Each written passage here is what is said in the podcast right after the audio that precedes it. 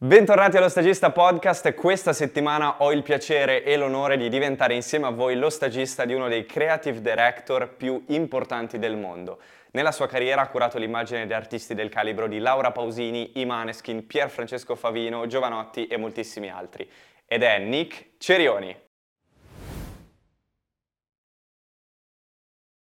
Ciao Nick, come stai? Io bene, grazie per avermi qui. Ma grazie a te, siamo veramente felici che tu sia qui perché in- incarni perfettamente quello che vorremmo fare con questo podcast. Eh, lo stagista, sono felice di essere il tuo stagista per un giorno, imparerò un sacco di cose. Bah.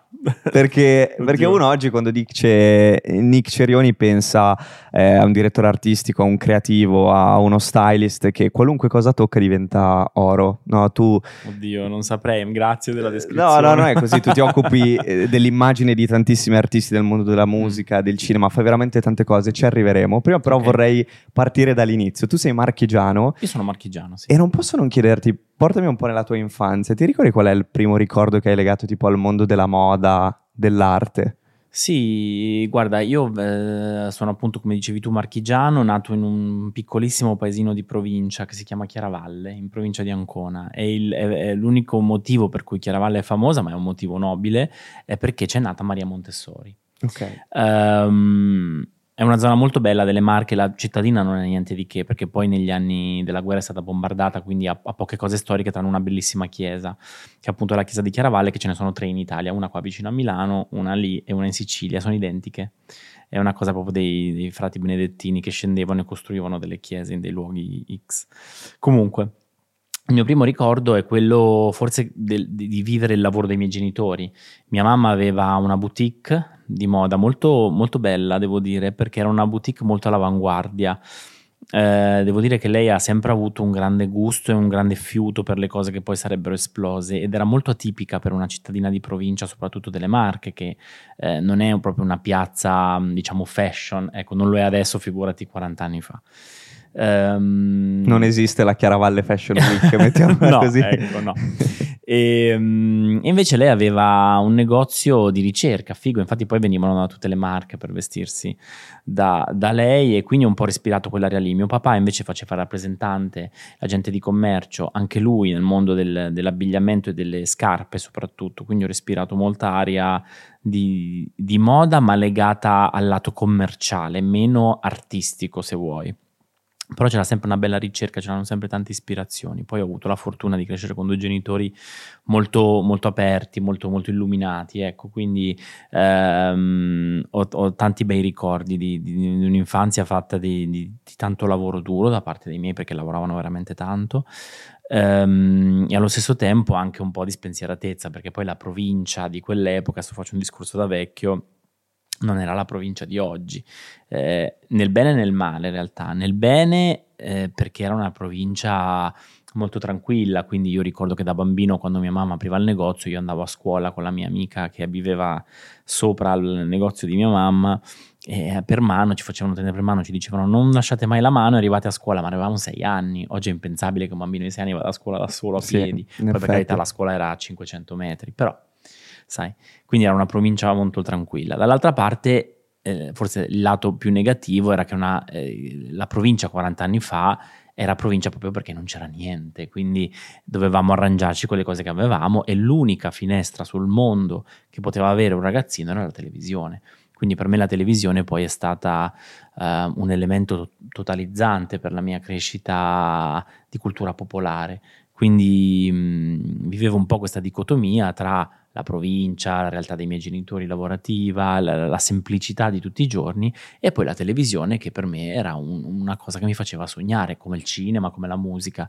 Eh, quindi queste tre costanti, musica, cinema e tv, per me erano proprio la finestra sul mondo. Che cos'è che ti ricordi della televisione di quel tempo che ti ispirava particolarmente? Guarda, io della televisione di quel tempo mi ricordo due cose, fonda- tre forse. Allora, la prima, i grandi varietà del sabato sera eh, e uno su tutti, un personaggio che per me è, è stato veramente importante, che è Raffaella Carrà. Eh, Raffaella Carrà con tutto il suo spirito sfacciato ma rassicurante. Dall'altra parte c'erano i cartoni animati giapponesi che adoro tuttora e ho amato tantissimo all'epoca, che mi hanno fatto poi scoprire la, la, una vera e propria letteratura che è quella dei manga e successivamente la letteratura proprio giapponese dei, dei, dei grandi romanzieri. Um, e poi dall'altra parte c'era DJ Television, DJ Television che era um, diciamo la, la, nostra MTV, eh, andava in onda in, de- in determinati orari su Italia 1 e c'erano tutti i personaggi fichissimi che presentavano i videoclip, che se no non c'era modo di vederli, perché da noi MTV non esisteva in quell'epoca. Quindi c'erano Giovanotti, c'era Linus, Albertino, Gerry Scotti, Amadeus, Fiorello, quelli erano un po' i personaggi che gravitavano, i famosi ragazzi di Via Massena, no? E per noi di provincia quella roba lì era la cosa più figa che potevi vedere perché passavano i video di Madonna, di Michael Jackson, di tutte le, le pop star dell'epoca e um, quindi per me era totalizzante. E quindi sì, questi sono i miei ricordi. In quel periodo lì sapevi già che avresti voluto, cioè iniziavi a pensare magari un giorno lavorerò nel mondo della moda oppure pensavi a tutt'altro? Cioè hai avuto degli anni da bambino, da ragazzo, gli anni del liceo in cui sognavi di fare tutt'altro? Guarda, gli anni del liceo sono stati anni mh, mm, turbolenti per me. Io sono sempre stato molto inquieto e questa inquietudine poi fa tuttora in modo che io abbia sempre voglia di fare di più, solo che all'epoca in piena adolescenza la vivi proprio come una tempesta perenne, no? su cui cerchi di navigare.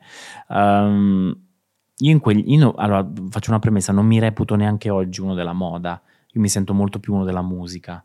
Um, io la moda non l'ho mai cercata, ma l'ho sempre amata, in un modo forse atipico rispetto a chi fa il mio lavoro. Uh, solitamente gli stylist sono persone che mm, sono molto in linea con tutte le tendenze, con tutto quello che è eh, le, il cool, cosa, cosa è elegante, cosa non lo è io ho molto poco rispetto di quella roba lì, nel, senso la rispetto ma non ho, non ho, una passione su cosa è giusto e su cosa è sbagliato. Per me nulla è giusto e nulla è sbagliato, ci sono delle cose perfette per dei momenti. Quindi non ho mai voluto fare forse un percorso di moda, io volevo fare un percorso dirompente nell'entertainment, ma non sapevo come o cosa ho sempre avuto una grande passione, come ti dicevo, per il cinema, per il teatro, che è stata una, una grande passione in quegli anni del liceo, perché ho, ho avuto la fortuna di frequentare un, un, liceo che ci permetteva di andare a teatro. Ah, wow. Esatto, il nostro liceo era stato frequentato, io ho fatto il liceo classico in un paese che si chiama Iesi, che è famoso per la scuola di scherma. Okay. Tutte le grandi, grandi ori olimpici italiani, la, la Vezzaia, la Trillina, De Francisca vengono da lì. E, ehm, è una città in realtà pic- un piccolissimo paese di, di, grande cultura, anche per Golesi è nato lì, e c'è un bellissimo teatro del Settecento. E um, all'epoca aveva una ricchissima stagione sia di prosa che di opera che di concerti, tant'è che Battiato un periodo faceva un festival nelle Marche che si chiamava Il Violino e la Selce e la, e la, la Selce, boh, Felce, boh, non mi ricordo, um, che, si, che, girava nelle Marche e molte cose le facevano a Iesi, a qualcuno a Fano, venne anche Bjork, vengono, vengono i Scancanensi, che all'epoca erano fighissimi. Caspita. Sì, era molto, era molto ricca, evidentemente c'era qualcuno del, del, nell'amministrazione comunale che investiva molto sulla cultura. E eh, te lo dico perché una grande attrice di teatro, Valeria Moriconi, frequentò il mio liceo e quindi eh, fu lei a proporre che gli studenti potessero accedere a, ad alcuni spettacoli con dei biglietti gratuiti o con dei biglietti super economici e quindi avevamo la possibilità di vedere tante cose e ho avuto la possibilità di vedere cose meravigliose a teatro a Iesi. Una delle cose più belle che mi ricordo è stata una Medea diretta da Ronconi eh, e interpretata da Franco Brenciaroli, che è un attore straordinario, che ho avuto poi l- l'enorme fortuna di rivedere qui a Milano due anni fa per un ventennale di questo show.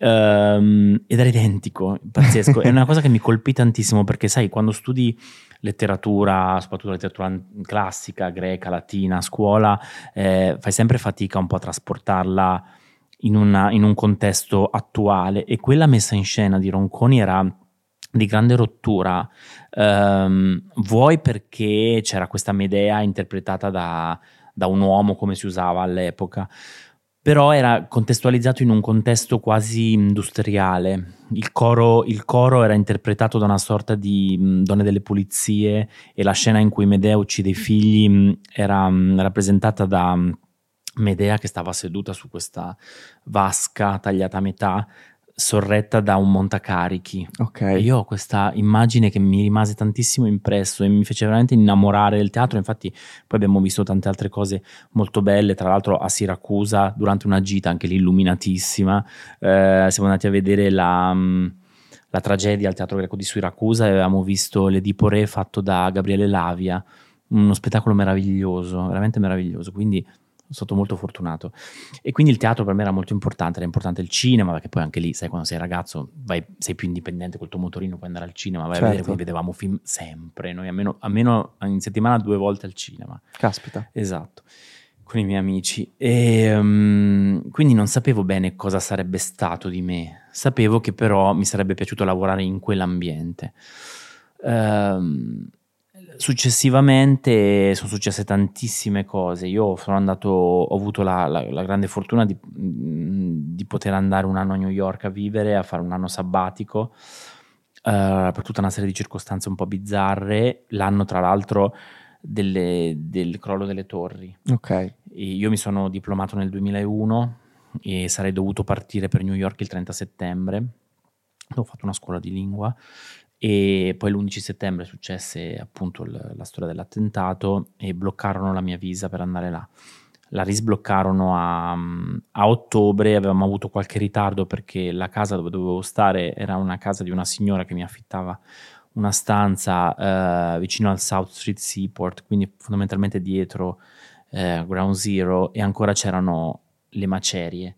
Certo. Io ho questa immagine delle macerie di Ground Zero che non dimenticherò mai, eh, enormi, giganti. Poi per me, un ragazzino che veniva dalla provincia dove tutto è piccolo, dove la casa più alta ha tre piani, vedersi delle macerie alte, non so, 20 piani, una cosa incredibile. Comunque, detto questo, poi tornato in Italia ho fatto l'istituto europeo di design. Te la, te la prendo lunga perché così poi. No, no, è interessante seguire tutto Sì. il racconto, non ti, non ti interrompo. E lì ho quello. fatto, mh, ho frequentato un corso di, di fashion communication, che era una sorta di via di mezzo tra styling e, e marketing. Um, a, a quel punto lì ho, ho tentato un po' di diventare uno stylist un po' più tradizionale, perché forse tutte le strade portavano lì. Non c'era ancora definita la figura dello stylist per artisti, perché fondamentalmente non esistevano. Esistevano dei- delle figure nell'entertainment, per di più in tv, eh, che vestivano dei personaggi. Ovviamente, beh, i costumi. Cioè, che era più il costumista della Sì, televisione del programma. Però sai, il costumista è un po' una figura diversa perché il costumista ha una radice ovviamente cinematografica, teatrale, che è stata poi prestata alla televisione quando è nata la TV, quindi sono stati grandi costumisti televisivi, uno su tutti, secondo me il genio indiscusso Luca Sabatelli, eh, che ha vestito la Carrà, tutte le grandi dive del- de- degli show del, del, del varietà degli anni d'oro, che è stato poi traslato nel tempo, che è diventato una sorta di mm, proto-stylist. L'unica in Italia che faceva veramente la stylist con un approccio editoriale sui personaggi era Susanna Ausoni ad MTV. Susanna Ausoni è tutt'oggi una stylist di grandissimo successo, ehm, che all'epoca era la responsabile dell'immagine di MTV. Tu forse non te la ricordi perché sei troppo piccolo, ma MTV in quegli anni, che è proprio nata nel 2000 in Italia, ehm, era un esperimento straordinario per la nostra televisione. In America esisteva da 30 anni e, e più, ma ehm, la cosa straordinaria di MTV di quegli anni in Italia era che per la prima volta si vedeva una televisione giovane e non giovanilistica. Cioè, quando si vedevano i, pro- i programmi per ragazzi nella televisione, diciamo, canonica, Rai o Mediaset, erano sempre contenuti fatti da adulti pensando al mondo dei ragazzi. Quindi era tutto un po' il cappellino storto. Certo, tanti eh, stereotipi. Esatto, dei stereotipi sui giovani. MTV invece era fatta da giovani per i giovani. C'erano delle facce diverse, delle facce nuove, eh, totalmente aspirazionali. Quindi abbiamo cominciato a vedere Andrea Pezzi, che era fighissimo, parlava un sacco di lingue, era quello estroso. C'era Marco Maccarini, c'era Giorgia Surina, la Vittoria Cabello, Camilla Raznovic, Cattelan, Bossari negli anni, quindi tutta una serie di personaggi che non solo erano belli alla vista, perché erano belli ma non bellissimi, ma erano molto de- erano proprio dei modelli, cioè tu volevi essere come loro, volevi parlare due lingue come loro, volevi essere amico delle rockstar come loro, volevi essere quello cool. E Susanna in questo ha avuto un ruolo fondamentale perché io dico sempre, lo dico sempre anche a Susanna che è una cara amica e mentore, uh, che c'è stato un prima e dopo Susanna nella televisione, nel modo in cui si vestivano i giovani. Mi fai un esempio concreto di questa cosa? Ti faccio un esempio. Eh, prima di Susanna i giovani in televisione erano rappresentati eh, in una maniera macchiettistica di come si vedevano i giovani per strada o come si vestivano i giovani cantanti. Appunto, se il paradigma del giovane negli anni 80 era Giovanotti, il chiodo, il jeans largo, lo stivaletto, il cappellino storto, ma non tutti andavano in, in, in vestiti così. Dopo che è arrivata Susanna, Susanna ha fatto un lavoro editoriale di moda, cioè ha cominciato a vestire i, i ragazzi di MTV come si vestivano le rockstar sui giornali. Quindi sono apparsi, non lo so, mi viene in mente su Vittoria Cabello, per esempio, tutti questi abitini di Miu Miu, un po' baby con il collettino bianco. Eh, Cattelan si vestiva come Justin Timberlake. Eh, Giorgia Surina era vestita come Natalie Imbruglia. Quindi fondamentalmente Improvvisa- improvvisamente i giovani erano diventati cool, erano quelli da imitare, erano quelli delle mode che partivano da MTV. Quindi Susanna ha trasformato questo concetto del giovane in televisione e per me MTV ovviamente era un modello. Quindi lei era l'unica un po' che faceva questa cosa qua, ma seguiva qualche cantante sporadicamente. Il suo vero lavoro era quello di fare MTV. Susanna ha fatto storicamente l'immagine di Carmen Consoli, eh, della Paola Turci, di tutte le, le, cantanti che nei primi anni 2000 erano di grande, di grande successo e di grande rottura per il mercato. Um, quindi finita la scuola ho provato a capire se potevo fare lo stylist anche per imparare un po' il mestiere, ma nessuno mi voleva. Io ho avuto tutte porte chiuse in faccia, una marea di porte. Perché non ti volevano? Perché dicevano che non, è, non avevi abbastanza esperienza, no, perché, perché non piaceva ero, il tuo stile. Io ero bizzarro, io ero, ero, quello un po' sopra le righe, io sono stato un club kid per tanti anni, io amavo la scena del club perché la, nella scena del club non vedevo la trasgressione ma ci vedevo la libertà. La libertà di essere, la libertà di, di, di, di esprimere un concetto con quello che tu indossavi una grammatica visiva che per me era, era, era, di grande rottura e ho amato tantissimo il mondo del club e io dal mondo del club ho imparato tantissimo, tan- tante basi di quello che io oggi faccio nel mio lavoro l'ho imparate dal mondo del club, dalle drag queen, da, da tutti i performer queer che, si, che, si, che popolavano le nostre notti. E, um, solitamente lo, lo stylist medio milanese soprattutto, perché non parlo per le altre città perché è molto diverso, ehm, era sempre quello che sognava e faceva trasparire il sogno di essere borghese. Eh, questa è una città molto borghese, una città molto bene, una città che della sua borghesia ne ha fatto sempre bandiera e, e, grande motivo di orgoglio ed è questo è bello perché a parte essere una città con una storia eh, millenaria, ma è anche una città che ha fatto del, del bon ton, del buon gusto, appunto il suo, il suo vessillo. Um, quindi fondamentalmente questo si legge molto nella moda che nasce in questa città e che è nata in passato in questa città. Forse l'unico che è stato di grande rottura su questo è stato Gianni Versace, certo. ma Gianni Versace era calabrese e da uomo del sud aveva un'idea molto diversa del femminile rispetto a uno stilista milanese. Chiaro. È per questo che lui è stato di grande rottura però fondamentalmente tutto il mondo della, della moda milanese che lavorava nei, nei magazine, nel, i, i, famosi tastemakers, erano tutti molto incentrati su questa idea di eleganza. Per me l'eleganza non è mai stata una priorità. Io non credo che esistano abiti eleganti, ma credo che esistano persone eleganti. Quindi anche la persona più eh, elegante del mondo, anche con un abitino di latex, è comunque elegante, come la persona più cafona dell'universo con un abito di Chanel rimane una cafona. Eh, certo. Quindi fondamentalmente questa è una cosa di energia, di, di, di pensiero, non è mai una cosa fisica.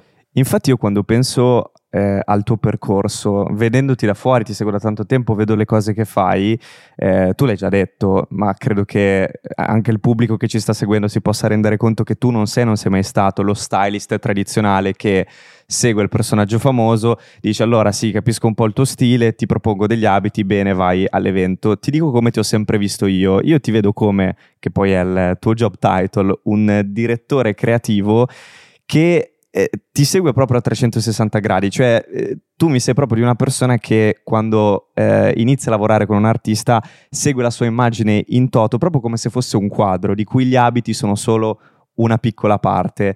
Eh, mi spieghi le prime volte come sei arrivato a questa visione e come fai a farlo capire anche agli artisti con cui lavori? Magari adesso è più facile, però immagino qualche anno fa era decisamente diverso. Innanzitutto grazie perché è una cosa bella, perché mi fa piacere che venga riconosciuto che, che il lavoro che faccio è diverso nel bene e nel male, eh? perché anche nel male lo è.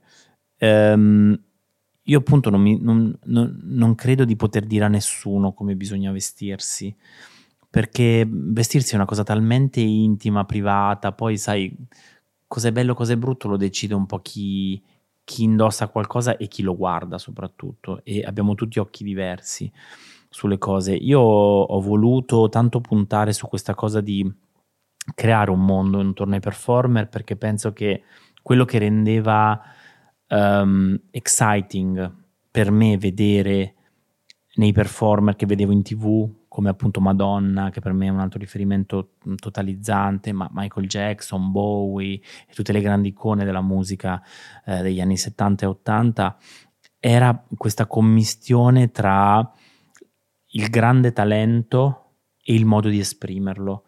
Uh, faccio l'esempio di Madonna. Madonna sicuramente è stata una grande performer, soprattutto in quel periodo della provocazione sessuale, della provocazione religiosa ma il bustino con il, le tette a punta, con il, il con, il famoso con bra, quella cosa lì è come se fosse stata una cassa acustica con un jack inserito dentro il suo talento che ha fatto esplodere poi quella comunicazione là. Quindi ho sempre detto agli artisti con cui eh, lavoro e lavoravo che dovevano concepire quello che indossavano come un modo per amplificare quello che volevano fare. Quindi quello che indossavano poteva essere, poteva giocare a loro favore per esprimere ancora più profondamente il concetto di, che volevano esprimere.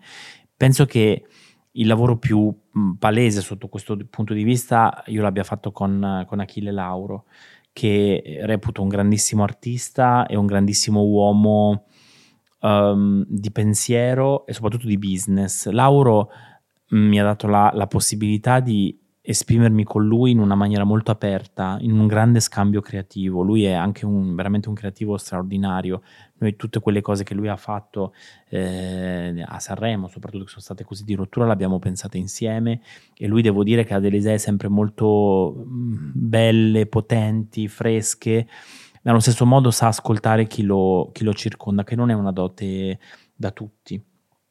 E, que- e quell'esempio lì di, quel, di, quei Sanremo è stato proprio un po' quello che mi piacerebbe diventasse bandiera no, del mio lavoro, cioè quello che si possono fare delle cose molto potenti con un bel messaggio, senza mh, mm, per forza dover essere mh, mm, didascalici. Ecco, noi lì non siamo stati didascalici e mh, mm, penso che abbiamo anche dimostrato come un, una performance possa cambiare il modo in cui le persone um, sono abituate a pensare ad un certo palco. Cioè Sanremo, la grande rivoluzione di Sanremo l'ha fatta Amadeus in questi anni perché è stato straordinario nel, poter, nel scegliere tante, tante sfumature della musica italiana che piacciono a tante sfumature di persone. Eh, allo stesso tempo, però, penso che un grande merito sempre di Amadeus è stato quello di inserire dei personaggi che abbiano contribuito a cambiare quel palco. A fare questa rivoluzione. Esatto. E Lauro sicuramente è uno di questi, forse uno di quelli che ha fatto più scalpore no, su quel palco sì. in questi anni. Quindi è stato, devo dire che è bello lavorare con degli artisti che lasciano questa libertà.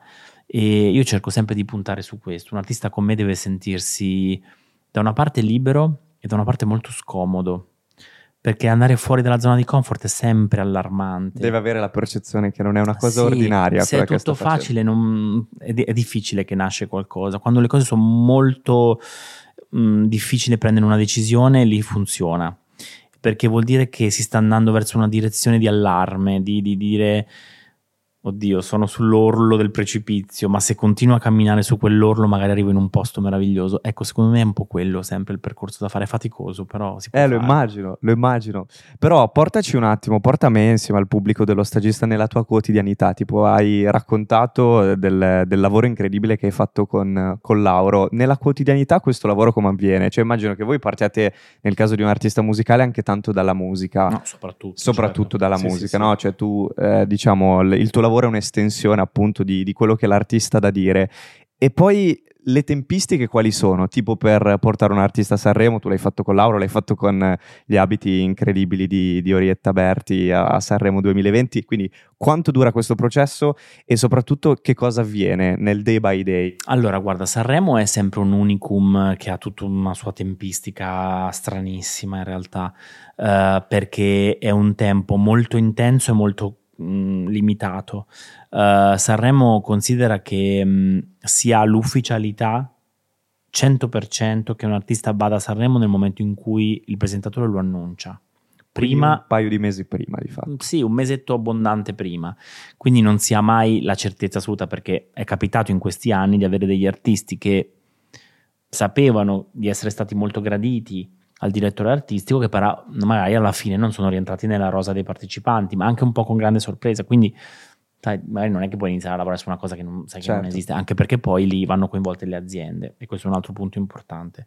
Um, solitamente l'iter è, c'è l'annuncio, Ehm, si inizia subito a capi- ad ascoltare ovviamente il brano e a capire cosa l'artista vuole fare, com- quale idea, qual è il sentimento che questo brano deve scaturire, deve far scaturire alle persone. Quindi faccio un esempio, quest'anno per esempio ho, fatto Sanremo anche con Tananai, il brano di Tananai era un brano molto, molto commovente, un brano molto intenso, quindi sarebbe stato dissonante se lui si fosse presentato in jeans e giacca di pelle, faccio un esempio. Certo. Quindi abbiamo voluto sottolineare non solo l'eleganza della penna di Tananai, che penso che sia ormai pa- palese a tutti, ma anche un po' la delicatezza con cui andava trattato questo argomento, che è un argomento che parla di amore e di guerra, quindi di, di creazione e di distruzione.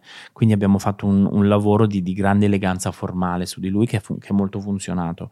Ehm, comunque si, si va appunto da un artista che ti fa sentire il brano, ti spiega un po' le ispirazioni, le idee e poi da lì solitamente io torno con una proposta creativa. ehm, che può essere una proposta creativa che va verso la direzione dell'artista oppure va in un'altra direzione e poi se ne discute. Una volta che si trova una quadra con l'artista vanno coinvolte ovviamente le aziende. Ehm, ci sono tantissime aziende di moda che tanti anni fa non volevano partecipare a Sanremo perché lo reputavano troppo pop, poco alto. Poi, grazie a Dio, in questi anni si sono accorte invece che è una grande vetrina anche per, la- per- per i grandi brand. Quindi si va dal brand che si reputa più adatto al- a fare questo, questo lavoro insieme e si propone. Possono dire di sì, come possono dire di no. Infatti ti interrompo un secondo, proprio tornando a quello che dicevamo prima, che tu sei molto più di quello che eh, in modo ordinario viene considerata la figura dello stylist. Io so che tu, ad esempio, qualche anno fa con Giovanotti, questo lavoro l'hai fatto, correggimi se sbaglio, con Dior.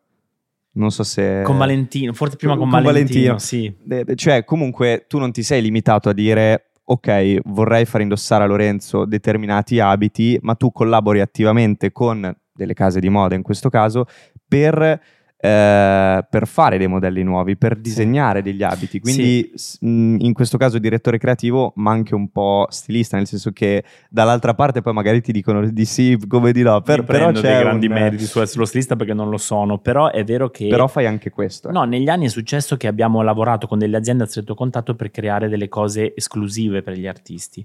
Le- quando ti ho detto Valentino e non Dior perché è una conseguenza, ti spiego perché. La prima volta che abbiamo lavorato con Valentino con Lorenzo, se non sbaglio, era per il tour del 2015 negli stadi e poi la reprise del 2016 nei palazzetti. Tra l'altro un tour meraviglioso di grandissimo successo di cui ricordo positivamente i costumi che erano bellissimi non voglio dirmelo da solo ma lì Maria Grazia per Paolo all'epoca fecero un, un lavoro incredibile perché all'epoca Valentino aveva come direttori creativi sia Pierpaolo Piccioli che Maria Grazia Chiuri che adesso è il direttore creativo di Dior um, Lì c'era stata una bellissima sinergia perché sia Pierpaolo che Maria Grazia erano grandi ammiratori di Lorenzo avevamo già collaborato su alcune cose, poi Lorenzo li aveva conosciuti in delle situazioni sociali, pubbliche. Quindi c'era stata la volontà di collaborare con loro um, per questo tour, che era un tour comunque faraonico, erano se non sbaglio 15 o 16 stadi sold out eh, e poi con questa reprise nei palazzetti molto lunga. Uh, lì devo dire che la grandezza di Pierpaolo e Maria Grazia fu quella di dire inventiamoci insieme qualcosa, quindi eh, io e Lorenzo siamo andati con delle ispirazioni, loro sono venute con delle altre, e tutto poi si è mischiato. Abbiamo, è stato un lavoro molto lungo, abbiamo lavorato sei mesi sui costumi di quel tour, ma poi loro ci diedero la disponibilità dell'atelier di alta moda a realizzarli. Quindi fondamentalmente quegli abiti di Lorenzo erano delle vere e proprie opere d'arte, sartoriali, completamente made in Italy e meravigliose. Avevamo questi mantelli dipinti a mano di pelle oppure delle, degli abiti completamente ricamati con delle paillette, erano bellissimi. E è bello quando incontri persone che sono paradossalmente anche molto lontane dal tuo mondo perché poi si creano delle cose belle. Ricordo la prima riunione che abbiamo fatto nel loro atelier a, mm, in piazza Mignanelli, lo storico atelier di Valentino, quando loro mi, alla prima riunione mi fecero vedere questi chiffon meravigliosi, queste piume meravigliose. E io ero un po' in imbarazzo perché non si possono usare quei materiali su un palco e soprattutto su un performer come Lorenzo perché si rischierebbe di romperli dopo due minuti. Certo. Quindi ho dovuto spiegare, ragazzi, voi dovete immaginarvi di vestire un atleta olimpico, cioè un, un vero e proprio atleta che fa una performance che però invece che durare non so, 4 minuti dura 3 ore. Tre ore dove lui salta, balla, si rotola a terra, è fradicio di sudore, eh, fa di tutto e queste cose non si devono rompere, questa è la grande sfida. E quindi poi abbiamo cercato materiali, forme, eh, arricchimenti che potessero però reggere questo, questo test. Infatti eh, ogni volta che facciamo un tour con Lorenzo facciamo sempre il drive test dei pantaloni che non si devono rompere in nessun modo, quindi sono tutti rinforzati, hanno tutte delle macchinazioni. Però sì, devo dire che questo è bello, è successo anche con Gucci, in quella cosa con Achille Lauro, dove Alessandro Michele, devo dire che io reputo un genio senza, senza pari, che ha fatto una, veramente una grande rivoluzione formale in questi anni al mondo della moda, è stato molto aperto nei nostri confronti, ha ascoltato molto le nostre ispirazioni, tornando da noi con delle cose meravigliose che lui aveva pensato per, per, per, quel progetto di Lauro. Quindi è sempre bello collaborare con questo tipo di creativi perché non dobbiamo dimenticare che i nostri creativi della moda sono i creativi più importanti del mondo. Quindi, sai, sedersi a tavola con un creativo che sta scrivendo lo spirito dei tempi del mondo della moda è sempre un'emozione pazzesca e, vi- e, capisci proprio perché queste persone sono così importanti, perché non è mai fortuna, non è mai la raccomandazione, è sempre il talento, perché non, un, un, raccomandato, una persona che ha avuto un, un colpo di fortuna non può durare. non dura anni. No, non può durare. E queste persone sono veramente speciali perché sono veramente dei creativi incredibili. E senti, in una di queste situazioni, magari parlando con qualche direttore creativo in cui tu ti sei sentito stagista, c'è qualcosa che hai rubato, magari, oppure qualche, qualche consiglio che ti hanno dato che tu oggi tieni a mente ogni giorno quando fai qualsiasi cosa? Ma sicuramente tantissimi. Adesso non so se mi viene in mente uno, ma sai, vedere lavorare, vedere lavorare queste persone è di grande ispirazione. Ho visto, per esempio, recentemente per il Sanremo fatto con Paola e Chiara, eh, ho visto lavorare, non l'avevo mai fatto perché non avevo mai collaborato con loro, eh, Domenico Dolce su un abito. Okay. Cioè, ho visto lui proprio decostruire, ha tagliato due abiti che piacevano alle ragazze e li ha uniti insieme però sul corpo delle ragazze. Quindi vedere uno stilista a vecchia maniera era proprio quello che immaginiamo noi con il metro, gli aghi certo. e il filo, vederlo lavorare. Siamo talmente poco abituati a quel tipo di figure perché oggi i direttori creativi sono, possono essere anche delle persone che vengono dal mondo, non so, degli accessori, della comunicazione o dello styling, non, non solamente gli stilisti duri e puri. Invece lui è proprio uno stilista vecchia maniera e l'ho visto creare un abito addosso in 5 minuti ed ero rapito dai movimenti, da, dal drappeggio, dal, in due minuti c'era un abito nuovo ed era incredibile vederli lavorare. Quindi, sai, tante cose, non so, anche il coraggio di fare, di non aver paura di giocare con i materiali, con i colori, con, con le forme, eppure sempre cercando l'eccellenza, anche il centimetro in meno del pantalone, anche il- il- la nuance di colore non perfetta andava rifatta finché non veniva quella, quella giusta. Quindi forse ti direi il perfezionismo e la libertà allo stesso tempo, che quindi è costrizione e rompere i confini, che è sempre un po' quella dicotomia lì, no? Caspita, davvero interessante. Sono curioso di chiederti come si fa, se si può fare, perché magari mi dici no, guarda Phil, questa cosa non si può fare. Come si fa ad adattare questo tuo mindset, quindi questa creatività, questo modo in cui tu intendi l'immagine delle persone, anche delle aziende, perché appunto il tuo poi è diventato un ruolo molto più grande nella vita di tutti i giorni, perché io credo che le persone quando guardano la televisione eh, e vedono i grandi personaggi sulle passerelle, guardano i grandi artisti a Sanremo su un palco, li vivono come distanti e tutto questo bel discorso si riduce al vabbè io non, non avrò mai i loro strumenti a disposizione, quindi non potrò mai sentirmi così bello, così bella, così appariscente. Come si può adattare questo tuo mindset anche se si è, anzi la metto così, anche se non si è Grammy Award winner? Beh, mh, secondo me oggi c'è la cosa bella di questi anni è che i vestiti sono un po' alla portata di tutti. Quando io ero bambino non, non c'era il cosiddetto fast fashion, eh, quindi non si aveva accesso a tante cose che potevano essere cool, cioè le cose che vedevi sui cantanti in televisione era difficile che le trovavi nel tuo paesino di provincia. Invece oggi è diverso, oggi è possibile. Io penso che il fast fashion sia stata una grande democratizzazione della moda nel positivo e nel negativo. Sappiamo che il fast fashion ha un grosso problema di impatto ambientale, che è assolutamente una cosa da risolvere e eh, anche genera un'idea di consumismo estrema che dovremmo tutti un po' tirare il freno a mano. Però allo stesso tempo mi piace pensare che oggi eh, anche le persone che non possono permettersi di spendere tanti soldi nei vestiti possono comunque vestirsi in una maniera molto bella e molto alla moda. E questo è bello. Ehm, io penso sempre che una persona debba cercare di uscire dalla zona di comfort, come abbiamo detto prima, e sentirsi libera. Cioè, ogni volta che c'è qualcosa che ti fa sentire potente nell'indossarlo, lo devi mettere, sia che ti sta male, sia che ti stringe, sia che ti... ma se ti fa sentire potente metterlo, deve essere un esoscheletro. I vestiti che noi mettiamo devono essere spesso come un'armatura per i guerrieri medievali. Ci sono delle giornate in cui dobbiamo affrontare delle cose importanti, no? Vuoi che sia un colloquio di lavoro, una giornata impegnativa in ufficio, un incontro galante, ci serve qualcosa che ci faccia sentire protetti, eh, splendidi, divinità o guerrieri o non lo so, santoni, però i vestiti hanno questo potere di trasformarti in qualcosa che forse tu stesso non, non, non sai di essere, oppure devi fingere di essere per farcela. Una persona che io stimo molto una volta mi ha detto devi ricordarti che per farcela il tuo mantra deve essere fake it until you make it. Quindi Vivere già come se fossi già quella cosa lì. Assolutamente. Quindi il vestito ti aiuta in quello. E... Perché ti dà già la percezione di essere quello che magari tu vuoi diventare, anche se in Totalmente. quel momento non, lo- Totalmente. non lo sei ancora. È così. Veramente molto interessante. Molto interessante. Bene, mi fa piacere. Quindi se ti dovessi chiedere nel mondo della creatività, quindi che va al di là anche della moda, in tutto quello di cui tu ti occupi, se c'è qualcosa che non ti piace, sapresti rispondermi? O è sempre tutto così... eh, Cos'è che non ti piace, ad esempio? No, non mi piace tante, tan- tantissime cose del, del lavoro che faccio, soprattutto dell'ambiente, della mo- oh, stavo tirando giù i bicchieri. Ehm, per esempio, del mondo della moda italiana non mi piace che si sia sempre dato molto poco spazio ai giovani. Purtroppo, e questo è un dato di fatto, da noi non- ci sono pochissimi stilisti emergenti che poi ce la fanno.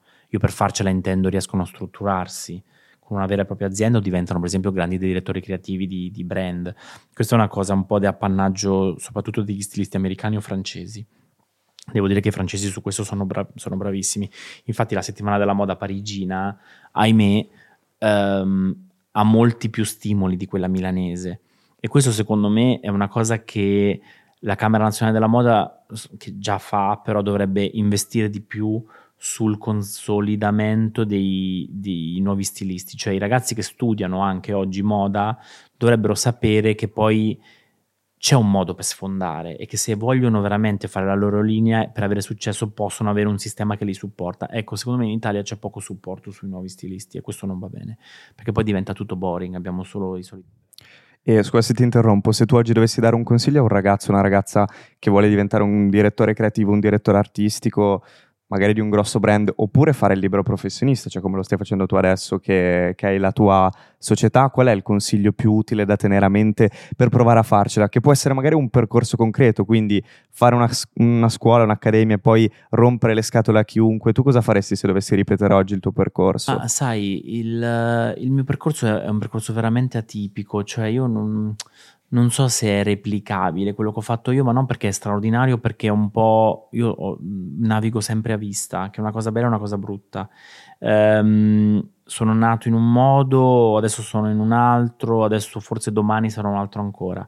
Però chi vuole fare il direttore cattivo di un'azienda, come appunto insomma, Maria Grazia Chiuri da Dior, secondo me deve avere tanta, tanta esperienza nelle aziende, partendo anche veramente dallo stage possono veramente arrivare a diventare direttori creativi se lo vogliono e con il talento che hanno, perché devo dire che le grandi aziende hanno una logica tutta loro interna che è bello scoprire e che non va compromessa col proprio talento, con la propria visione. Questo credo che lo possa eh, sia proprio la personificazione sia Maria Grazia che Pierpaolo che Alessandro Michele, che venivano tutti e tre da figure già preesistenti in azienda. Se non sbaglio, Alessandro lavorava negli accessori di, di Gucci come eh, Pierpaolo e Maria Grazia lavoravano da Valentino in, quella, in, quell'aspetto là, quindi vuol dire che conoscevano benissimo le dinamiche aziendali, ma allo stesso tempo avevano, avevano una visione che andava oltre il semplice loro lavoro. Questo penso che sia fondamentale. Per quanto riguarda il mio settore, cioè quello dell'entertainment, non, non, non, ti so dire, tutto, cambia tutto talmente velocemente. Io quando ho iniziato a fare questo lavoro 15 anni fa circa, il mondo oggi dell'intrattenimento è completamente cambiato, completamente, non è proprio neanche lontanamente simile a prima. Io lavoravo appunto ad MTV con Susanna perché poi ho messo questa cosa che dopo, il, dopo la mia esperienza da, al, allo IED dove non mi voleva nessuno, ho avuto l'onore di poter andare a lavorare ad MTV perché una ragazza se ne stava andando e tramite amici comuni mi presentarono Susanna, feci un colloquio, entrai nel suo team e sono stato il suo assistente per tanti anni. MTV... Um, ehm, è una cosa che oggi non è più replicabile, oggi la televisione è diversa, la televisione non esiste più come esisteva all'epoca. Um, allo stesso tempo la musica è cambiata. Um, quando io ho iniziato a fare lo stylist per musicisti e Giovanotti è stato il primo a darmi uh, occasione, una grande opportunità e soprattutto credibilità in questo settore, i, i grandi artisti facevano un disco ogni due anni, tre, che si promuoveva con 5 eh, video, 4-5 video nell'arco di un anno e mezzo, due, uh, facevano delle uscite promozionali, tv, radio, servizi fotografici, poi andavano in tour e poi stavano fermi per riscrivere il nuovo album. Quando è esploso il mondo degli streaming e quindi la necessità della musica di essere sempre uh, up to date, quindi di continuare a uscire contenuti ogni settimana, Adesso ci troviamo a fare, non so, uno shooting al mese almeno certo. con gli artisti, eh, servono continuamente contenuti per i social, questo vuol dire che servono cose esteticamente con un senso. Uh, I video adesso contano fino a un certo punto, conta più forse come ti presenti su TikTok o su, o su Instagram, quindi il videoclip che una volta era eh, una cosa su cui tra l'altro le discografiche investivano tanti soldi, adesso ovviamente è un investimento minore um, tutto cambia, quindi adesso è tutto più di corsa questa è anche una cosa che mi piace un pochino meno del nostro lavoro, ma allo stesso tempo mi piace perché ti fa sempre parte scoprire cose nuove e poi essere pronto a cambiare rotta ogni 5 minuti, che è una cosa che ti impara a navigare. E invece le cose che vorresti ancora fare? Cioè ci sono degli ambiti cui vorresti, in cui vorresti portare tutto questo tuo modo di lavorare? Perché uno che ti guarda dice Nick Cerioni sta lavorando, ha lavorato con tutti i più grandi. Ne abbiamo citati alcuni, ma la lista è veramente lunga degli artisti con cui lavori, delle realtà per cui lavori. Però se potessi portare la tua creatività oggi, nel 2023, magari stai già preparando qualcosa, in un posto in cui non sei ancora stato, sì, ma io, quale, io, quale sarebbe? Ma, mm, guarda, migliaia, cioè io voglio fare tantissime cose, non mi sento neanche di aver iniziato. a fare quello che voglio fare. Io sono stato molto fortunato, molto benedetto, più che fortunato perché penso sempre che sia una benedizione più che una fortuna, um, di avere il modo di potermi esprimere così tanto con degli artisti che mi hanno dato tanta, tanta opportunità di farlo e di conoscerli, di, di, avere tanto da loro a livello anche energetico. Um, io vorrei fare mille cose, vorrei... Um, ma non lo so, lanciare un mio brand, allo stesso tempo vorrei eh, il mio grande sogno della vita è fare il direttore artistico di Sanremo, vorrei ehm, fare mille altre cose, mille. E non mi, io non mi sento mai a posto, io sono un inquieto di, di, di natura, di, di DNA e voglio sempre di più. Che però è una caratteristica che hanno tutte le persone che fanno grandi cose, perché non si sentono poi mai arrivate, quindi questo ti porta ad avere sempre più fame. Sì, io ti dico arrivato non mi sento anche perché sai è molto difficile anche relazionarsi con le economie di questo lavoro, no? Sono economie che vanno e vengono, ci sono dei momenti in cui ti pagano bene, dei momenti che ti pagano poco. Io ho la fortuna di avere quattro assistenti favolosi che pago di tasca mia, ma spesso a me non me li rimborsano. Quindi è tutto, poi troviamo sempre modo di, di tirare certo. fuori lo stipendio per tutti, però è di una complessità com- incredibile tutto, ma ce la possiamo fare. È mai capitato, Nick, sicuramente, di eh, proporre idee, prima parlavamo di Sanremo, di proporre idee ad artisti piuttosto che ad aziende, magari a cui hai lavorato anche tanto e che l'amore poi non sbocciasse, ci, ti dicessero questa roba mi fa schifo. Sì, sì, tutto, ma sì, ma succede quotidianamente, no, figurati. No, con gli artisti è sempre una lotta sai quante cose che dico, cazzo, questa cosa è fighissima, oddio, non vedo l'ora di dirgliela, poi ti guardano come per dire, ma, ma manco morto. Cioè, Senza no. fare i nomi degli artisti, però ti ricordi una cosa che a te piaceva molto, che non ha trovato l'interesse dall'altra parte? Ah, oddio, sono talmente tante.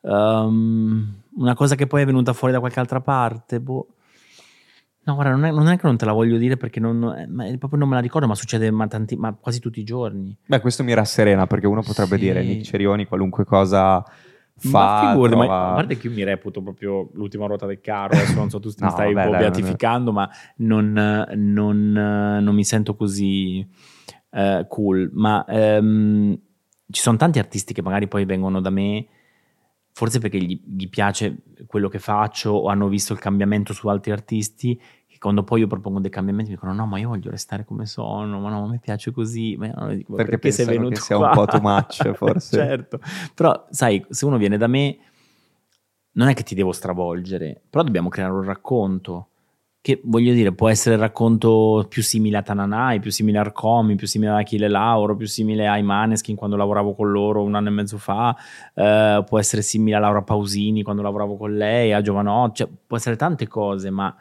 un racconto va trovato, se mi dici mi devi dire cosa va di moda, ma chi se ne frega, cioè, oggi, oggi nulla va di moda e allo stesso tempo tutto va di moda. Cioè, la, che vuol dire essere di moda nel 2023? Non è più come negli anni 90 o nei primi anni 2000 dove c'era una tendenza. Oggi c'è tutto, tutto vale, dipende come tu sei. E quando parlo con persone come te, che sono anche imprenditori, visto che tu hai, hai, la tua azienda e tante persone che lavorano con te, penso sempre a quanto sia difficile gestire la quotidianità. Sembra un discorso banale, però quando tu sei un impiegato, un dipendente, qualcuno che ti dice che cosa fare.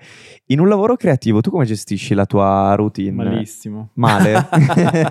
Qual è no. la settimana tipo di Nick Cerioni?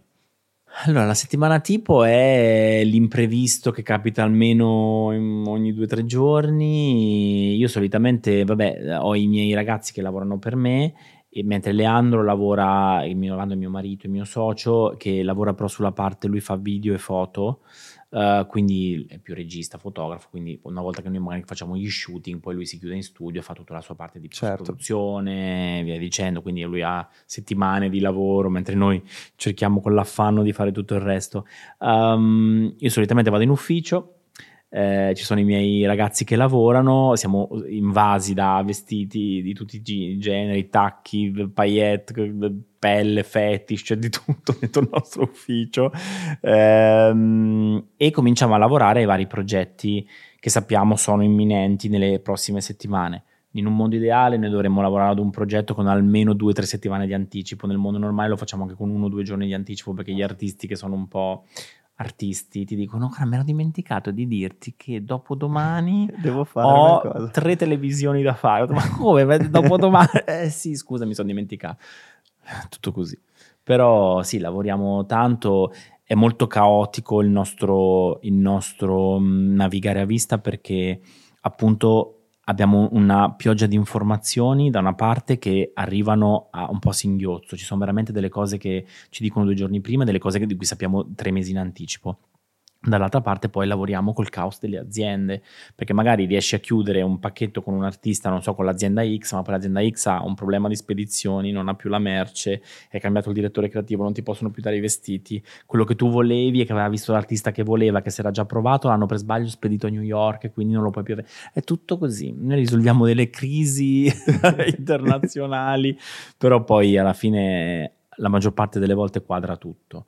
Però sì, eh, cioè, comunque mandiamo avanti uno studio che ha quattro persone che lavorano fisse con me, più due o tre con Leandro che lavorano saltuariamente ai progetti e in un, ti dico anche che in un paese che tutela un pochino di più i giovani imprenditori, non mi reputo più giovane, purtroppo ho 40 anni, ma quando... ho Lo sai, lo sai ancora. Beh, mm, in Italia sì, Sì, in Italia nel mondo 40 normale anni, no. sei ancora un Però- bambino. Io sono un neonato. 23, Esatto. Però sai, io quando ho fondato Sugar Cane con Leandro, eh, parliamo di mh, 12 anni fa, quindi io avevo 28 anni, sì, eh, ero un giovane imprenditore fondamentalmente, con una nostra società, una SRL che comunque fatturava dei soldi e che pagava le tasse. Ecco, se si mettesse nella condizione eh, le- i, i ragazzi che vogliono costruire una realtà che può assumere delle altre persone con degli sgravi fiscali, con delle cose, io oggi avrei bisogno di almeno il doppio de- delle persone che lavorano con me. Purtroppo non lo posso fare. Io un- lavoro con i miei ragazzi che eh, pago, non ho mai smesso di pagare, anche durante il Covid, eh, perché abbiamo avuto la fortuna di lavorare e quindi non volevo neanche lasciare loro senza un ingresso. Eh, però è molto molto difficile. Io adorerei assumere tutti a tempo indeterminato e avere altri 5 persone che lavorano con noi. Purtroppo non ce lo possiamo permettere anche se lavoriamo di più. E quali sono le skills che cerchi nelle persone che lavorano con te? Cioè, quando sei lì che conosci una persona che desidera lavorare con te, che cosa ti colpisce a prima vista? La fame, che deve essere sempre presente, Ehm, la- l'essere molto, ehm, come si dice, mm, flessibili sugli orari, perché purtroppo Non ci sono. no, orari. non ci sono orari ed è brutto dirlo perché non voglio fare. eh, è un po' anacronistico il pensiero che si lavori sempre. eh, Sarebbe bellissimo fare la settimana corta, ma ahimè eh, lo può fare Google, noi no. Ehm, questo è un- una grande cosa con cui mi sono scontrato con un mio amico che fa il politico. ehm, che mi disse proprio: Eh, ma basta con questa roba che lavorate sempre. Dovete adottare come Google la settimana corta. Ho fatto, ho capito, ma io come faccio? Cioè, non è che posso dire agli artisti: no, guarda, tu domani non vai in onda perché io sono al mare. Noi solo da lunedì a giovedì e poi se Cioè, ne riparla ma quando scusa. riapre l'ufficio. Ma, boh, vabbè. Ehm, Sì, perché ora c'è questo trend di dire non è da fighi lavorare tanto.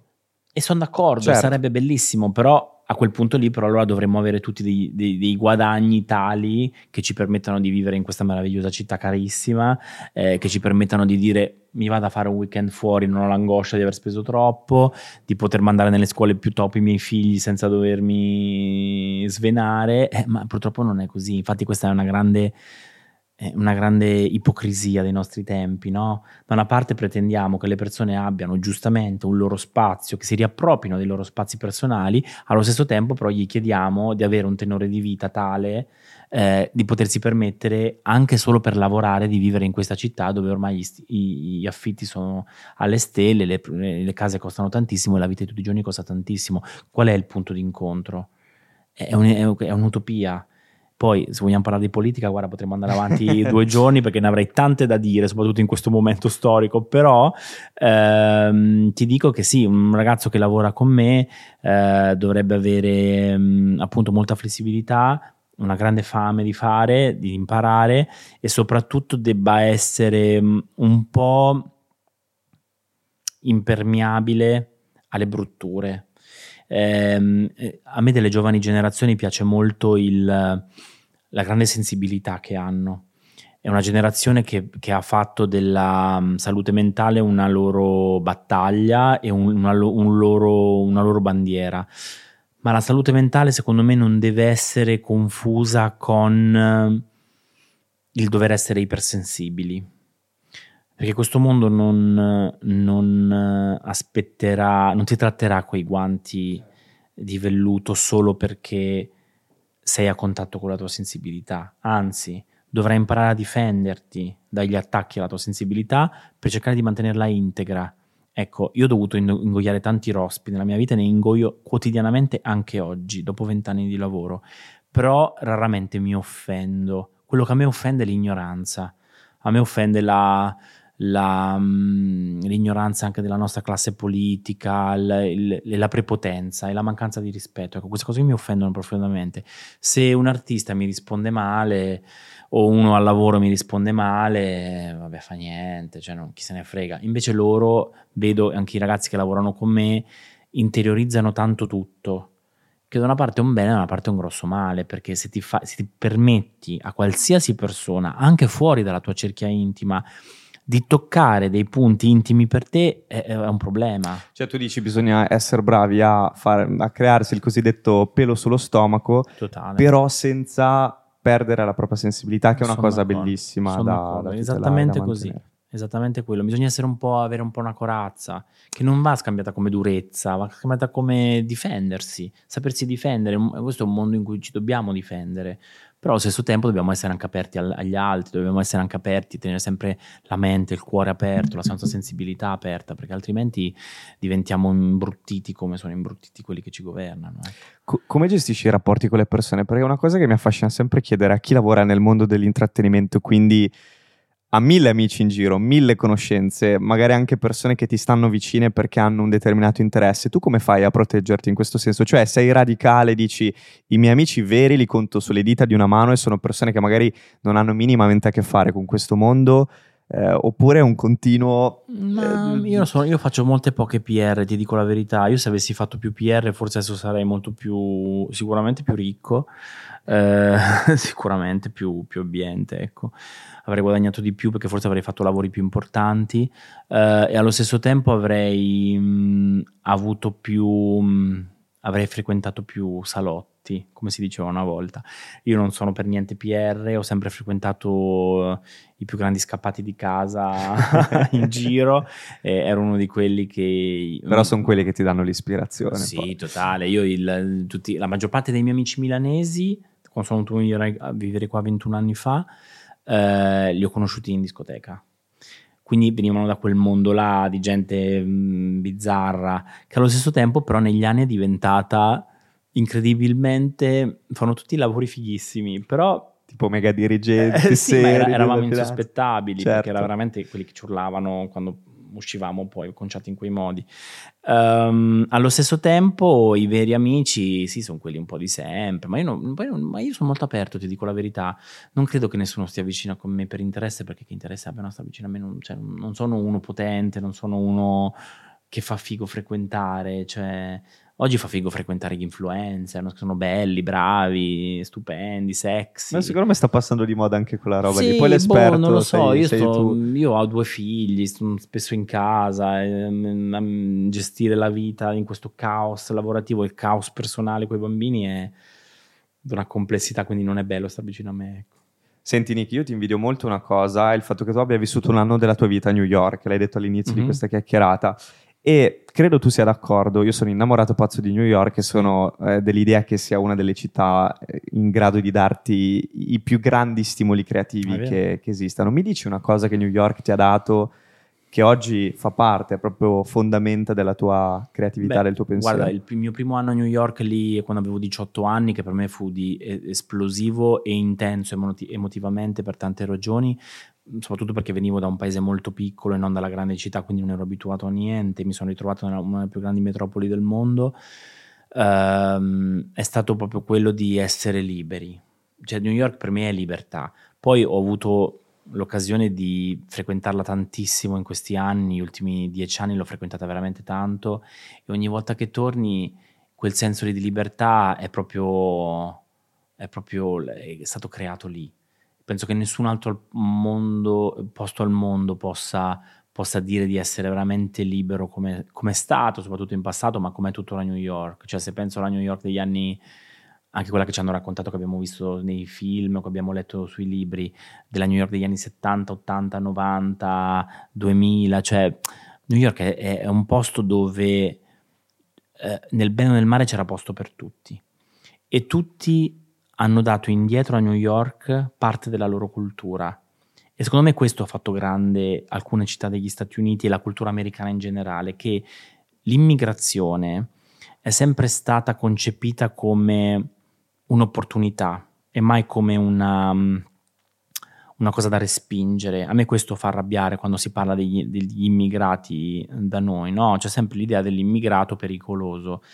Anche noi eravamo pericolosi quando andavamo in America durante la guerra, eravamo poveri, sporchi, abbiamo portato la malavita, tante cose, però allo stesso tempo il modo in cui gli americani hanno poi fatto loro parte della nostra cultura celebrandola, è straordinario. E questo a New York è palese quando cammini per strada, a parte il melting pot che vedi, che ormai adesso è ovviamente assoluto perché non c'è più mm, la persona di colore, il, il bianco, il, la persona orientale, ormai c'è una grande commissione, questo è meraviglioso e non si può fermare ed è bello così. Allo stesso tempo però se penso a tutte le subculture nate a New York, penso al rap, penso alla scena del voguing, penso alla comunità LGBT, penso al, alla comunità artistica, i vari Basquiat, Warhol, Keith Haring, tutta la scena anche della moda newyorkese che è nata lì, uh, um, Tom Ford in primis, uh, che ha studiato lì anche se era texano, cioè New York è un posto dove succedono le cose e questa cosa è innegabile.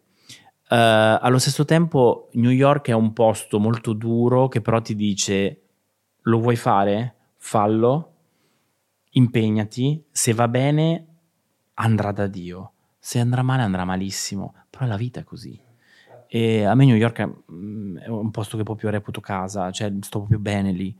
Mi piacerebbe molto tornarci. Adesso viverci un po', mh, lo vedo un po' improbabile. Anni fa ci avevamo un po' mezzo pensato, eravamo un po' volevamo mm, stare un po' più in America prima che avessimo i figli perché stavamo lavorando tanto lì e, tra New York e Miami parte della famiglia di mio marito vive a Miami e um, poi vabbè col covid è cambiato tutto, con i figli è cambiato tutto però New York è veramente un posto fighissimo fighissimo e invece Nick, torno un attimo su, sui grandi eventi, sui grandi eventi che, che, tu curi. Non posso non chiedere a una persona che ha fatto e fa le cose che fai tu, se ti è mai capitato magari prima di un festival di Sanremo, di mille altre passerelle importanti, che tipo un abito, un qualcosa a cui voi avete lavorato per mesi si rovinasse, si macchiasse. Cioè in quei casi cosa si fa? C'è la coppia di riserva o... Allora, ai concerti grandi ci sono tre copie di riserva, almeno io nei miei concerti ho sempre okay. tre tre l- copie. Il backup e il backup del backup. Sì, perché succede spesso che gli artisti facciano delle date back to back, cioè un giorno dopo l'altro, quindi spesso non hai tempo di lavare o di risistemare degli abiti che sono rotti, quindi serve una copia e questo nei grandi tour si fa.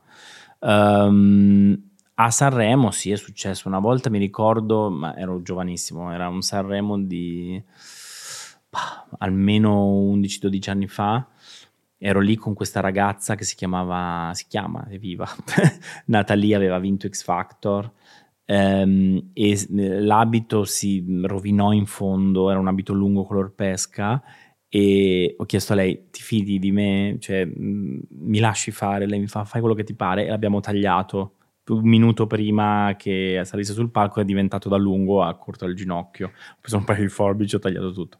Però sì, capita. Hai fatto come dolce che mi dicevi prima. Esatto, esatto sì, ma senza le sue capacità. e, però sì, capita a volte che si sporchi qualcosa, quindi lo devi mettere a posto, che si rompa qualcosa, quindi c'è la sarta subito che cuce.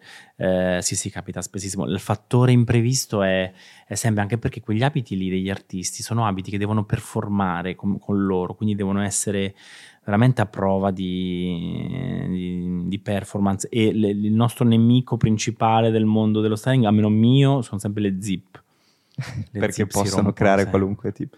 Cioè, soprattutto le zip degli abiti da donna che sono sottili perché devono essere più belle, invisibili, eh, sono, sono ah, tremende. Infatti, più di una volta ho fatto cambiare le zip e ho detto dovete mettere una zip da cappotto. Non voglio vedere quelle robe sottili chi se ne frega, cioè, anche perché è, raro che ti riprendano da dietro, spesso in tv, no? Spesso si fa scusa, delle, delle, riprese frontali, quindi dietro si vede poco, poi se si vede un pezzo di zip, chi se ne frega, ah, sì, non eh. si può impazzire in quelle micro zip eh, a scomparsa, però ti dico, ero molto spaventato da... Um, il primo look di Lauro a Sanremo quando era vestito col mantello nero. Sì. Perché, Quello che poi si è tolto. Esatto, lì avevamo fatto esibizio. mettere questo grande bottone automatico, anche se poi Alessandro invece aveva preparato tutto un fiocco meraviglioso, però mm, non riuscivamo poi a, a slacciarlo. Quindi abbiamo fatto mettere questa cosa. Io avevo paura che quando Lauro scendeva le scale il, il mantello si potesse impigliare sotto un piede che tirandolo si sarebbe aperto. E tu dici se si apre quel mantello durante le scale siamo rovinati. Avrebbe fatto molto ridere non esatto. te però tutti gli altri. E, ehm, quello e anche la, le lacrime di sangue del Sanremo dopo.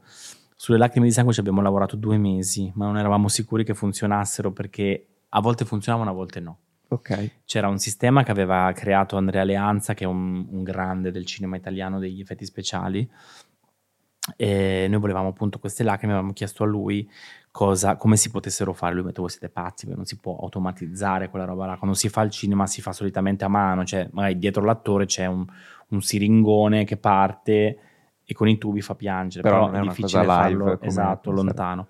Invece lì poi studiando, studiando lui aveva creato questo mh, serbatoio fatto con una bottiglietta di shampoo collegato al motore di un uh, acquario che andava su un tubino da dietro la schiena, lo avevamo nascosto tipo zainetto, era un tubicino che saliva sulla nuca, andava sotto la parrucca, andava sotto una fronte finta che Lauro aveva addosso, un prostetico da cinema, sì. e si deviava in, vicino agli occhi fino a qua. Solo che abbiamo dovuto, Andrea ha dovuto, io non mi prendo nessun merito, studiare la viscosità del sangue, perché il sangue cinematografico è molto denso come quello vero. Certo. Ma il sangue cinematografico non pompava dentro questo, o meglio, il motore dell'acquario pompava, ma non faceva così tanta forza da poter salire e riscendere. Quindi ha dovuto dosare la, la viscosità con l'acqua stato difficilissimo e quindi noi temevamo che a un certo punto questa cosa non funzionasse e avevamo nascosto un pulsante, non ricordo se l'avevamo nascosto poi alla fine sulla mano o dentro la parrucca, penso che fosse sulla parrucca. Lui a un certo punto si toccava, c'era un bottone che azionava questo motore e il motore è andato, poi alla fine ha funzionato. Un'opera ingegneristica era un'opera ingegneristica, sì. Lì Andrea fu straordinario. Andrea, è, Andrea Alianza è il grande che ha trasformato Favino in Craxi nel film di Amamet sei ore di trucco, infatti me l'ha presentato per Francesco. E, um, e, quindi sì, capitano anche queste robe qua. Poi quando ha funzionato mi sono messa a piangere, poi non ci posso credere che l'abbiamo fatto. È successo, beh era un 50-50, poteva andare male, sì, fortunatamente sì. è andata bene. Una persona molto vicina a te mi ha detto che uno dei tuoi motti, non so se lo è stato, lo è ancora, è la cultura pop è per gente hardcore. è un po' vero. Sì. Ve la spieghi questa cheat? Beh, ma è vero perché la cultura pop fino a qualche anno fa era considerata una roba un po', un po' mm, sweet, no? dolce. In realtà poi i grandi artisti pop invece sono sempre quelli che hanno, che hanno mh, mm, si sono presi più rischi e hanno fatto cose sempre più difficili, più grandi. Penso appunto a Michael, Madonna e a Bowie, che per me sono un po' i tre fari no, di questo lavoro, Madonna in primis, non lo nascondo perché Madonna è stata veramente rivoluzionaria in quello che ha fatto, però quanto è stata estrema Madonna nelle scelte fatte a dispetto di tanti cantanti, magari della scena rock, della scena rap, che invece hanno fatto della loro zona di comfort la loro bandiera. Cioè i grandi rapper, che io stimo tanto, soprattutto la scena rap italiana per me è fighissima, anzi ha anche ha avuto la possibilità di rinnovare completamente il panorama italiano, ma comunque fanno quella cosa lì. È sempre quella. Cambia nelle, nella struttura, nel, nelle ispirazioni, nelle cose, ma loro sono famosi per quello. Una come Madonna, invece, negli anni si è misurata, in tempi non sospetti, tra l'altro, con cose rischiose, sia per la sua carriera, sia per la sua ehm, integrità di donna cioè tutto quel momento in cui Madonna giocava con uh, i topos religiosi e i topos dell'Eros, è, cazzo, è una roba hardcore quella, perché in quegli anni là rischiavi veramente di non lavorare più. quando Madonna ehm, diceva eh, nei primi anni 90 eh, HIV e AIDS non sono la stessa cosa, le persone malate da AIDS possono comunque essere eh, abbracciate, potete comunque frequentarle, Beh, dobbiamo amare le persone eh, anche con l'HIV, l'HIV non è contagioso come pensate che sia, si trasmette solo eh, in un determinato modo, l'HIV è, ci si può convivere, cioè esprimersi per la comunità LGBT e per la lotta all'HIV e all'AIDS in quegli anni là era veramente hardcore perché rischiavi di non lavorare più di essere ghettizzata come la comunità che appoggiavi. Quindi per questo ti dico che secondo me tante persone che hanno fatto pop sono persone che hanno scelto, fatto delle scelte estreme. Anche Michael Jackson è così più eh, trasgressive di certe persone che invece sì, lo sono dichiaratamente. Però sai cos'è? La, non è tanto la trasgressione, è proprio prendere de, delle posizioni, fare delle cose difficili. Cioè, una come Beyoncé, quando si imbarca in un progetto artistico, sono sicuro, io non, non la conosco sfortunatamente, però immagino che sia faraonico, tutto, tutto, quindi diventa tutto difficilissimo, tutto complesso e poi si imbarcano su dei progetti che potrebbero volendo essere fallimentari. Per questo ti dico che le persone che fanno pop in una maniera esplosiva sono è gente estrema, estrema nelle scelte, estrema nel, nel coraggio, perché ci vuole tanto coraggio per fare determinate cose e il coraggio oggi è una roba che non è scontata. Bello. Torno, no, no, no, non, ho nulla da aggiungere perché è veramente affascinante, è stata una chiacchierata veramente molto intensa. Ho ancora una domanda eh, sul mondo degli abiti, più che altro una cavolata, però ogni volta che guardando i grandi eventi si vedono questi abiti incredibili, appariscenti, grandi. Mi chiedo sempre come hanno fatto a trasportarli, perché ho difficoltà pure a mettere una camicia dentro, dentro una valigia. Questo quindi, un grande tema. Quindi come si fa in quei casi? Questo Soprattutto quando magari tema. devono essere trasportati dall'altra parte del mondo. È un grande tema. Ehm, il nostro lavoro è un lavoro anche molto fisico, le valigie pesano tantissimo. Noi capita che facciamo dei set anche dall'altra parte del mondo o in Italia, comunque devi andare anche solo andare a Roma con 15 valigie non è proprio una passeggiata e 15 valigie pesano. Uh, il nostro è lavoro molto fisico. Sulla parte degli abiti invece molto scenografici, come si spediscono, ti stupiresti perché c'è... Mm, allora, nei tour, eh, soprattutto nei tour grandi, le, gli abiti viaggiano in deflay case molto grandi, che ovviamente è comodo perché quando li apri sono già tutti in ordine e quindi quando le persone uh, che devono allestire i camerini devono creare una zona guardaroba hanno già tutto pronto. Dall'altra parte però mantiene i vestiti fermi e soprattutto appesi.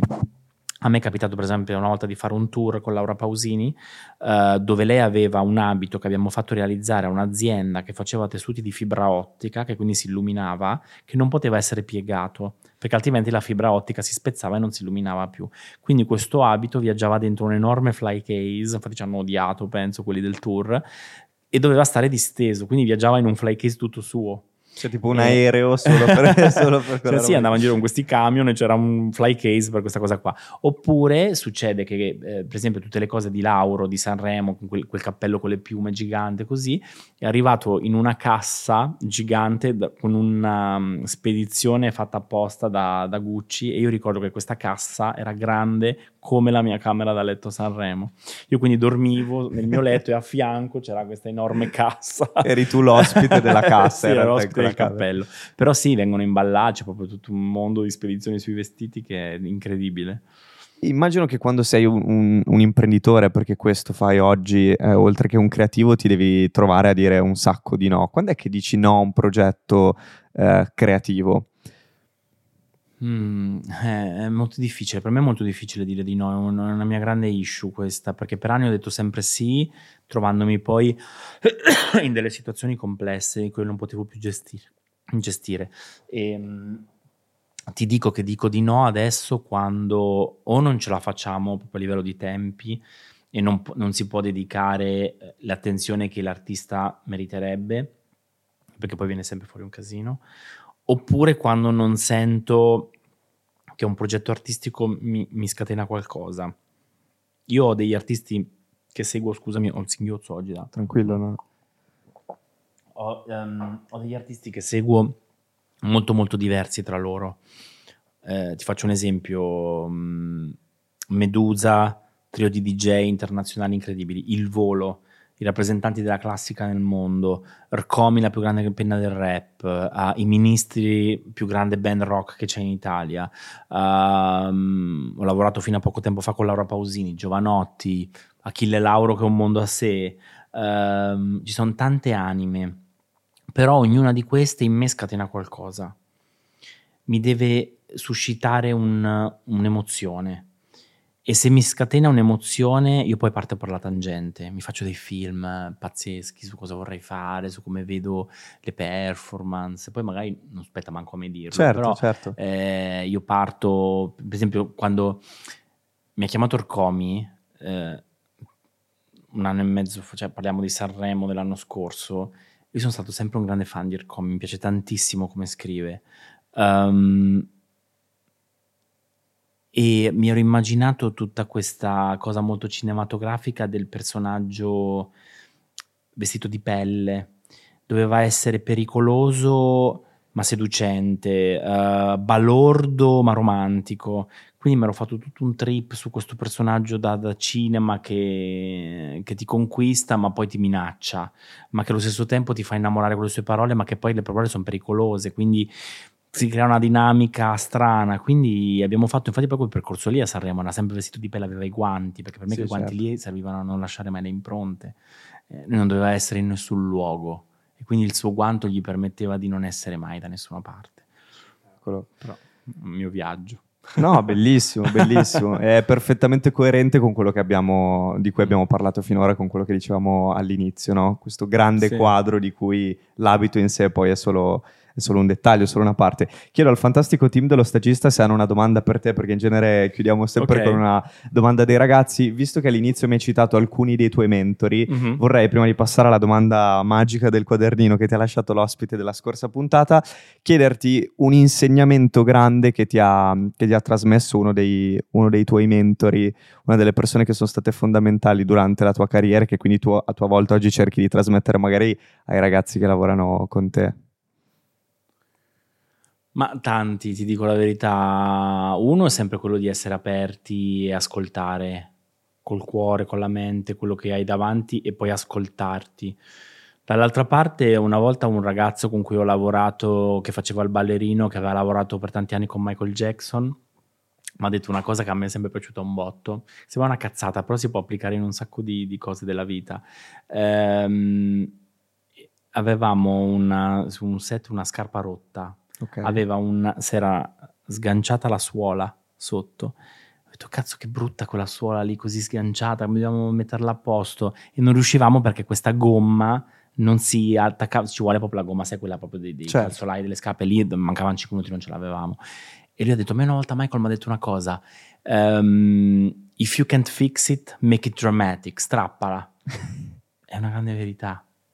Se, se si rompe una calza, la devi devastare e diventa qualcosa. Certo. E questa per me è una roba che è sempre piaciuta un botto. Poi Bellissimo, eh, sì. è un grande consiglio eh, questo. Ma te ne potrei dire mille, però fondamentalmente sì, è quella di essere, di non farsi mai condizionare, di non farsi mai condizionare. Per, cioè, hai un pensiero, hai una tua idea, ascolta i consigli, ma poi se senti che è vera, ascoltati. Segui l'istinto. Sì, segui l'istinto. Sì. Mi, sembra, mi sembra un grande consiglio. Avete una domanda per Nick? Prego ragazzi la fa Ares. Con chi ti farebbe piacere lavorare in futuro? Ma allora, guarda, eh, a livello di così, styling, creatività, mi piacerebbe molto lavorare con qualcuno di internazionale, eh, soprattutto del mondo spagnolo, spagnolo okay. o latino. Io trovo che la Spagna in questi anni abbia sfornato mh, delle creatività incredibili su un sacco di cose vuoi la TV, vedi la casa di carta e tutti i fenomeni televisivi, vuoi l'editoria che adesso è molto, molto cool, vuoi la cucina che tanti mm, chef spagnoli, ma soprattutto la musica, la musica spagnola adesso per me è la numero uno al mondo. Ha sfornato in questi anni due artisti che io reputo veramente ineguagliabili. Una è, vabbè, è Rosalia, che tutti conosciamo, che ha veramente rivoluzionato il modo in cui pensiamo oggi alle star, secondo me. Lei sta riscrivendo non solo il modo di concepire la musica pop, perché lei viene dal flamenco, ma l'ha commissionata con la musica latina, in un grande calderone che diventa pop bellissimo, una grande ricerca, e poi visivamente sta facendo delle cose incredibili, lei è straordinaria nella sua non essere star Certo. esteticamente.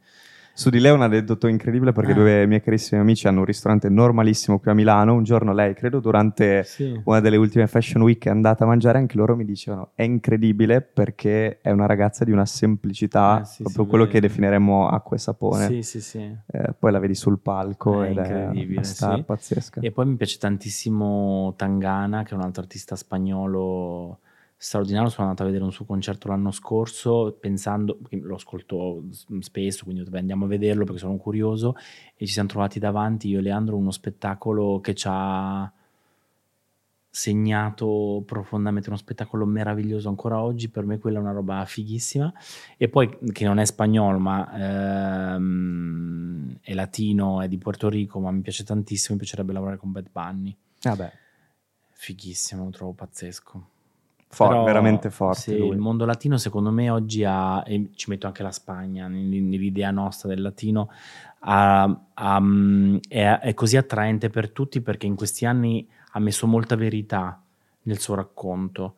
Cioè Rosalia ha messo i topos spagnoli dentro, non ha finto di essere un'altra cosa. E quando Bad Bunny o i grandi del reggaeton eh, parlano nelle loro canzoni di cose che succedono, tu senti che sono vere, cioè quando racconta di Puerto Rico, c'è Puerto Rico dentro, quando J Balvin canta della Colombia, c'è la Colombia, quando Tokisha canta, non so se è venezuelana o cosa, canta del, del- di, di- quel mondo lì, senti che c'è tanta verità e tanta voglia di farcela, no? la fame, la- il venire da un ambiente che è sempre stato ehm, un po' costretto a essere secondo no? Rispetto a un continente che ha un leader sopra. E, mh, c'è tanta voglia. A me questa roba qui, la fame, mi piace. Quando- io quando sento la fame nelle cose mi, mi- mi esalta. O non so per quale motivo, io sono una persona calmissima di solito, ma io quando sento o gli artisti incazzatissimi, adoro, non so per quale motivo, oppure quando hanno fame di avere.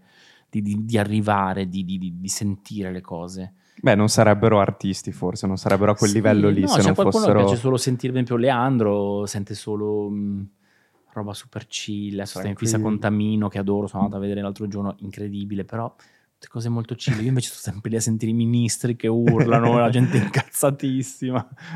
C'è bisogno di carica, ci vuole, Sì. ci vuole. Sì. Nick, io ti ringrazio, chiudiamo questa puntata dello Grazie stagista, eh, ti faccio una domanda che ti ha lasciato l'ospite della puntata Sì. precedente, dopodiché questo quaderno sarà nelle tue mani perché Ok. ne scriverai una tu per chi ci verrà a trovare la prossima settimana. L'ospite della puntata precedente, naturalmente senza sapere che ci saresti Certo. stato tu, ti chiede cosa ti spaventa di più del futuro. Guarda, è proprio argomento di questi giorni. A me spaventa mm, la prepotenza della nostra classe politica. Mi spaventa perché, anzi non voglio usare il termine spaventare, mi fa arrabbiare, perché mm, è sempre bello rapportarsi con persone che la vedono in maniera diversa da noi. Io non sono uno di quelli che ama stare nella bolla o nella zona di comfort, bisogna sempre rapportarsi con chi ha un'idea diversa da noi del- del- della vita, del futuro, della società, della moralità e via dicendo, ma secondo me nella classe politica di oggi che ci governa c'è proprio un- un'idea di fondo sbagliata di- del fatto di poter pensare di cambiare il corso dei tempi, che è una cosa che non si può fare e chi paga le conseguenze di questo sono da una parte i nostri figli, eh, io sono un padre omosessuale che devono lottare per vedersi riconoscere i diritti basici in questo paese. Dall'altra parte mi dispiace in maniera più ampia nei confronti delle giovani generazioni come la tua e anche i ragazzi più giovani, come, di, più giovani di te, quelli che adesso hanno 15-16 anni. Io penso che la vostra generazione quelli dei ragazzi più giovani siano ehm, persone che vivono da una parte un mondo molto più evoluto di quello che abbiamo vissuto noi, quindi dove si può essere quello che si vuole, dove ognuno rispetta quello che è l'altro e dove, come dicevamo prima, la sensibilità è bandiera. E questo è fantastico. Dall'altra parte penso che per un ragazzo giovane sentirsi bombardato da negatività verbale e fisica che questo governo promuove dove si dice che non è giusto, c'è un preconcetto innanzitutto sulle coppie omosessuali, uno, non si può essere quello che si è. Se sei una donna comunque mh, mm, non è giusto che tu guadagni come il tuo amico uomo, perché comunque sei nata donna. Ehm, allo stesso tempo, certezze per il futuro, mh, perché sai, comprarti una casa sarà complesso. Ehm, c'è una guerra alle porte e si fa poco per risolverla. C'è stata una pandemia, ce ne potrebbero essere delle altre. Ehm, dovete avere un po' paura del futuro perché c'è qualcuno che ti vuole rubare il lavoro. Quello diverso da te non è un amico, è uno che comunque ti vuole fottere la cultura. Quindi, molto probabilmente, la, l'identità della tua famiglia sarà messa a rischio. Ma come fai? Cioè, ma, ma tu che devi anzi essere invogliato dallo stato in cui vivi, di cui sei cittadino, di cui comunque hai dei doveri e dei diritti, come fai a essere solido nella costruzione di un futuro che non parla solo del tuo futuro, ma parla un futuro della collettività? Noi ai ragazzi dovremmo dare in mano tutti gli strumenti per strutturarsi uh, nella loro vita privata, nel loro uh, ambiente intimo, e allo stesso tempo nel mondo lavorativo. Con la certezza che un giorno potranno non solo comprarsi una casa, ma se vogliono due, tre, quattro, se lavoreranno bene, se vorranno essere così ambiziosi da avere di più, che se un giorno vorranno, potranno avere una famiglia, non, av- non devono aver paura di essere eh, discriminati sul mondo del lavoro solamente perché sono nate donne eh, e quindi devi lottare per avere la parità salariale e il terrore di rimanere incinta per non essere assunta, oppure non lo so, se sei gay devi avere paura che qualcuno per strada abbia qualcosa da ridire se tieni per mano il tuo compagno. Non si può far vivere un ragazzo così. I ragazzi devono essere talmente sicuri che spaccheranno in futuro da concentrarsi su quello che che vogliono dare al nostro paese, non avere paura di quello che il nostro paese può togliergli.